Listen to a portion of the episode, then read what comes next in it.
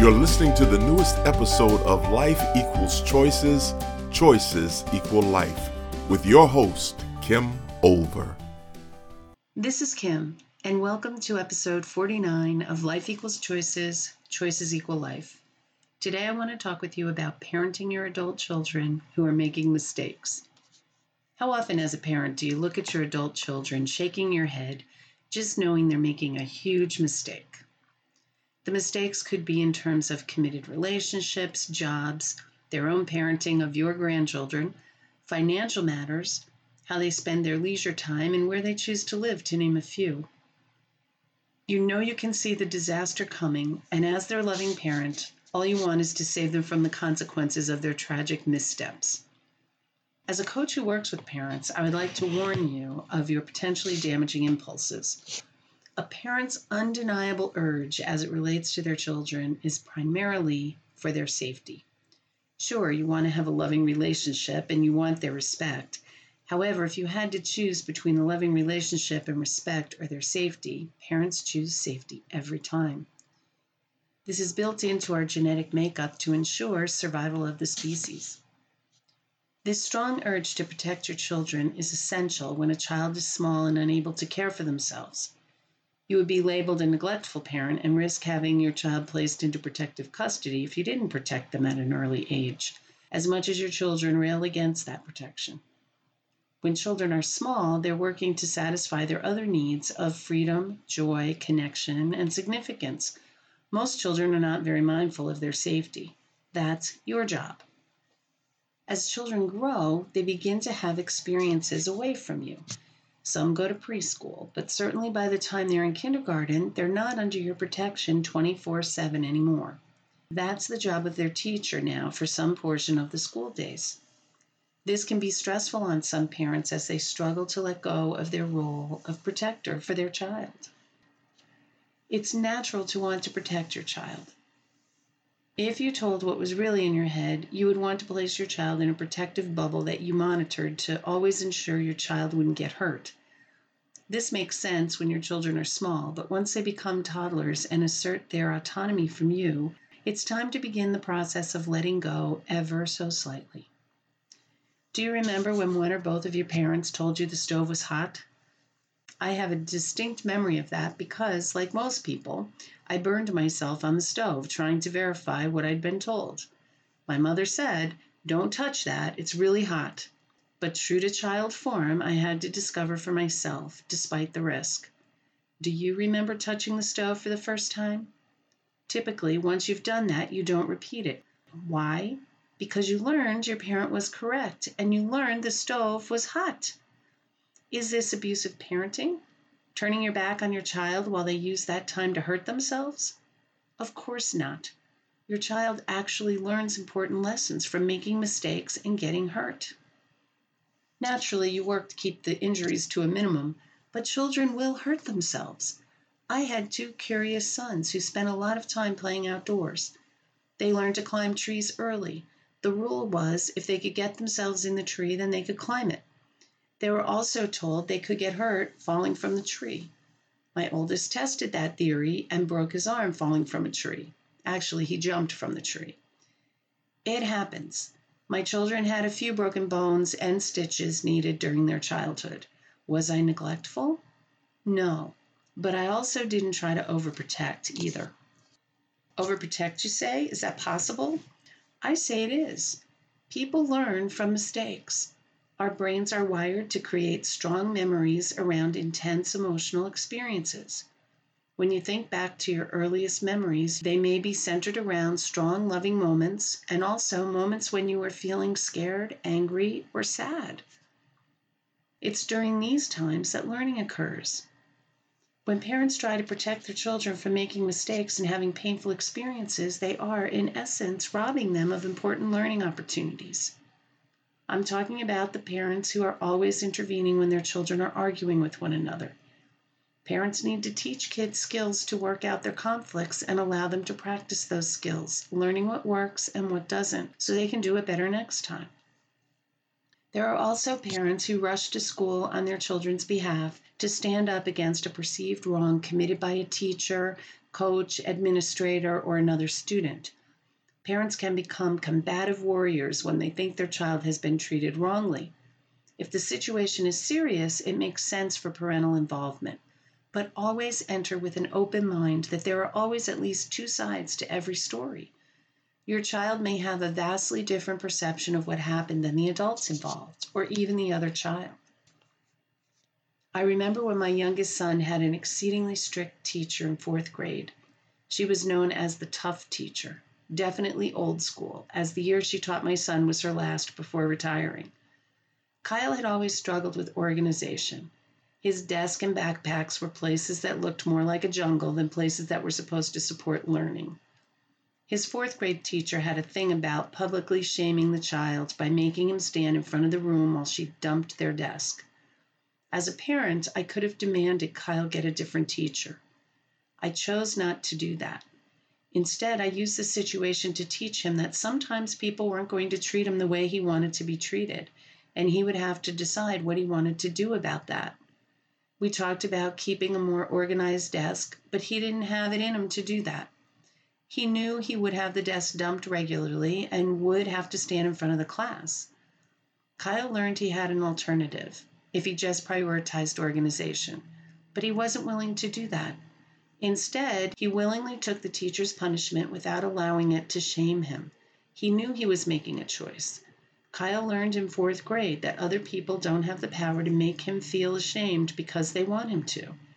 He was in control of his emotions, and this was a lesson he remembers to this day. Later in high school, there were many other learning opportunities.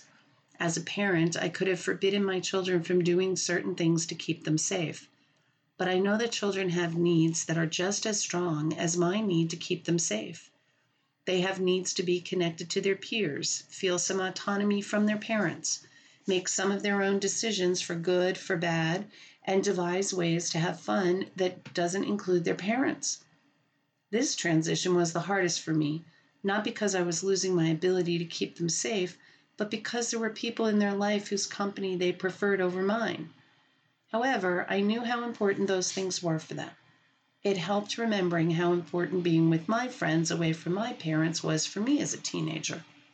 Piaget says the task of children at this stage is separation and individuation.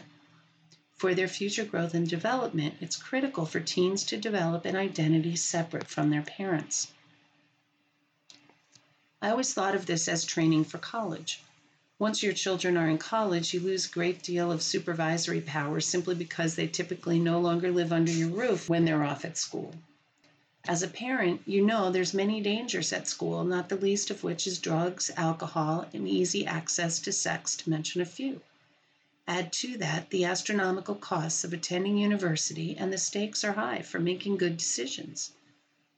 My oldest went to my alma mater, Indiana University of Pennsylvania, to pursue a degree in criminology. He was in school after the time parents got to see their kids' grades. Dave got his grades and had the choice to share them with me or not. Of course, I wanted to see his grades, but not once did he show them to me.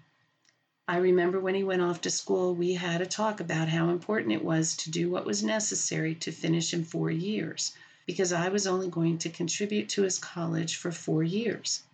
If he fooled around and took longer, he was going to have to pay the rest himself. This was a boundary that I was in control of.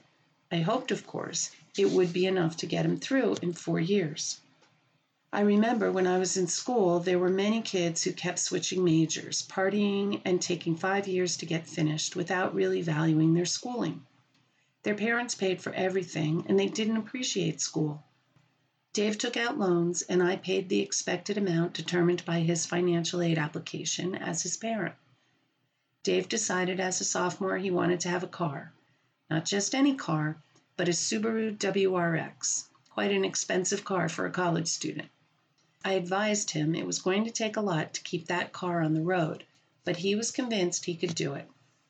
What I didn't know until Dave's last semester of senior year is that he was 18 credits shy on having enough to graduate.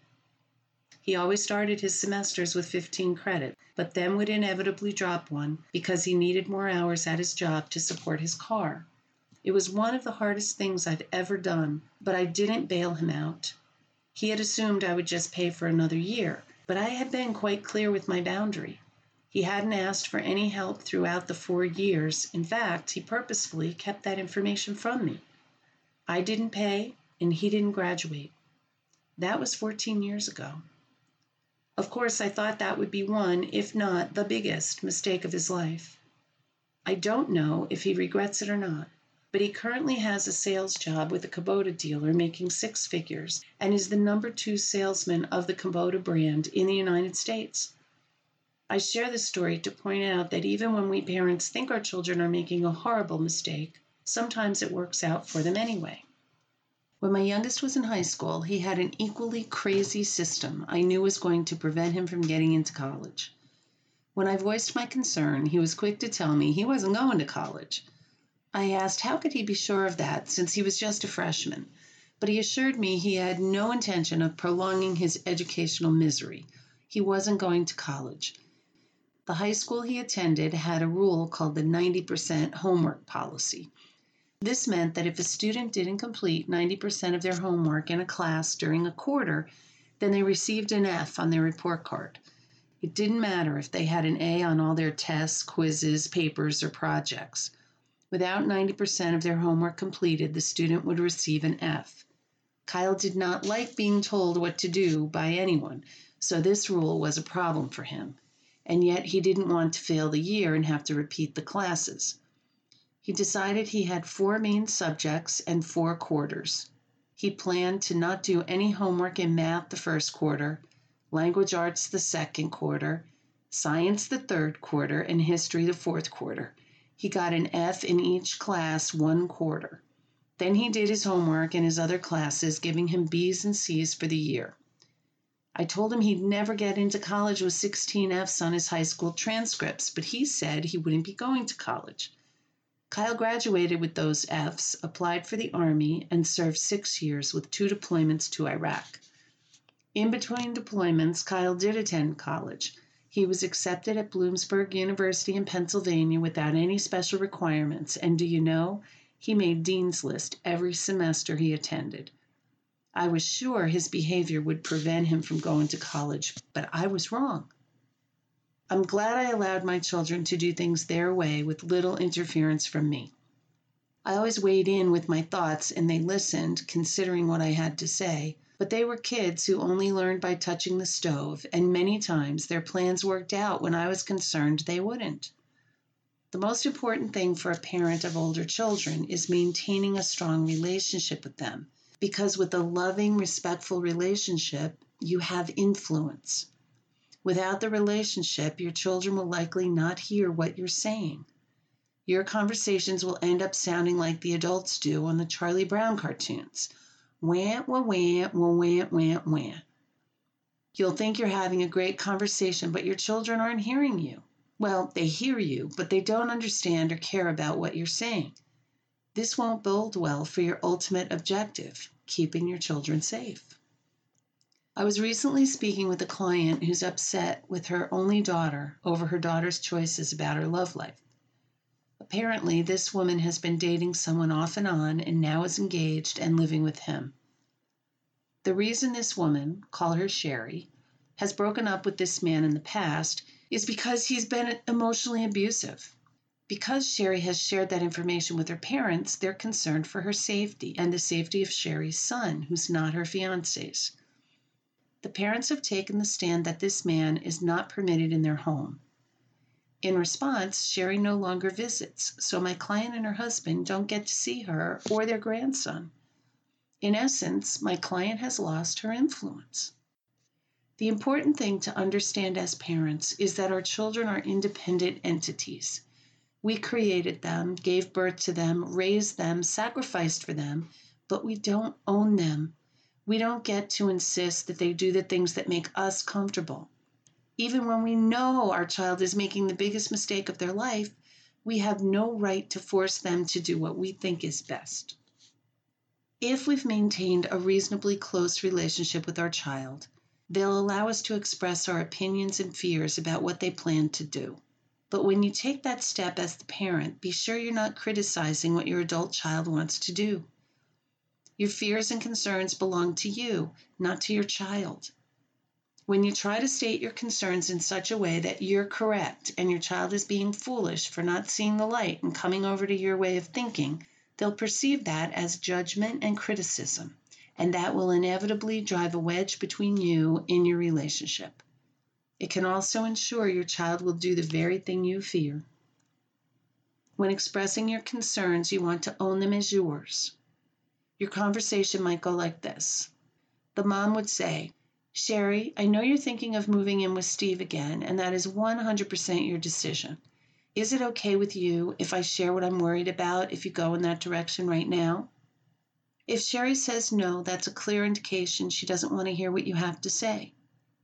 In my experience with my own children and in my work with parents struggling with their relationships with their children, when you honor your child's boundary and don't proceed with your effort to convince them to do what you want, they'll often return at a later time willing to hear what you have to say.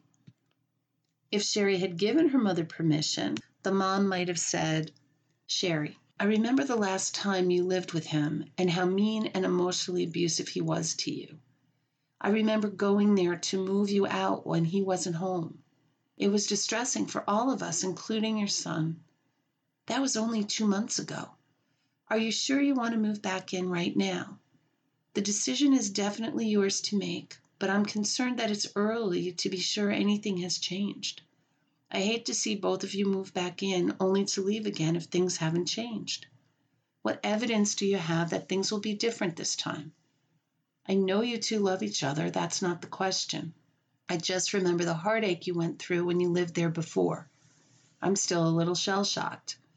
Of course, I won't be the one living with Steve, you will be. So it's what you're thinking that really matters.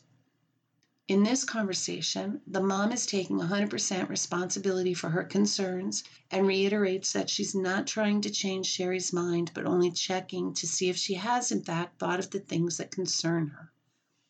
When a parent takes this approach, they must be willing to allow their child to make the mistake if it actually is a mistake.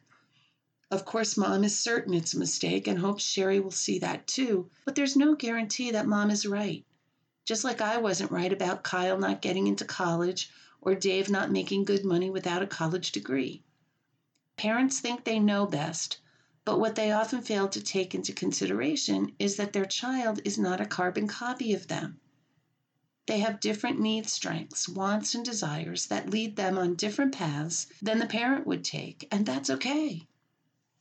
I didn't mention what happens if your child makes a mistake and they're experiencing painful consequences.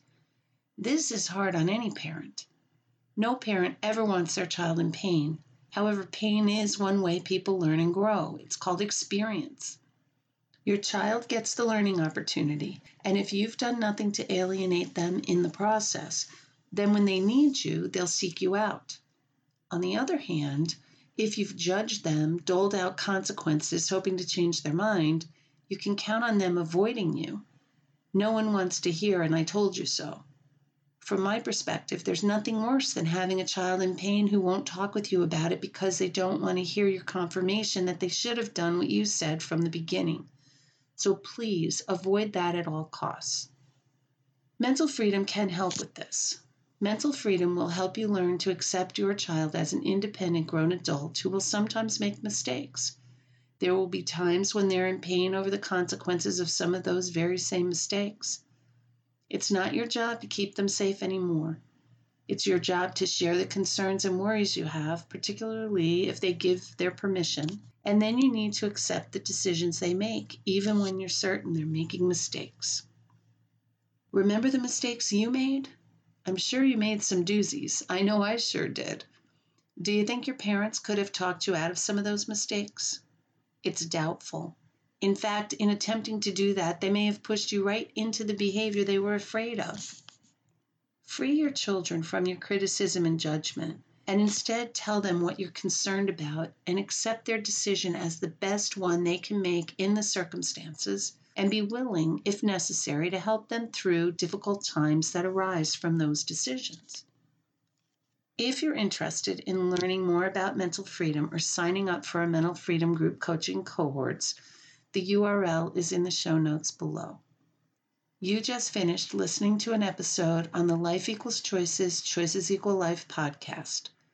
If you liked today's episode, make sure to leave me a review on iTunes and share this podcast with your friends on social media. Just don't forget to tag me at the Relationship Center on Instagram. I hope you'll join me next week when I'll be interviewing Sue Krantz, a parenting expert. I'm looking forward to it. Talk with you then. This has been another thought provoking episode of Life Equals Choices, Choices Equal Life. To listen to past episodes, please visit our website at www.therelationshipcenter.biz forward slash podcast and remember to subscribe.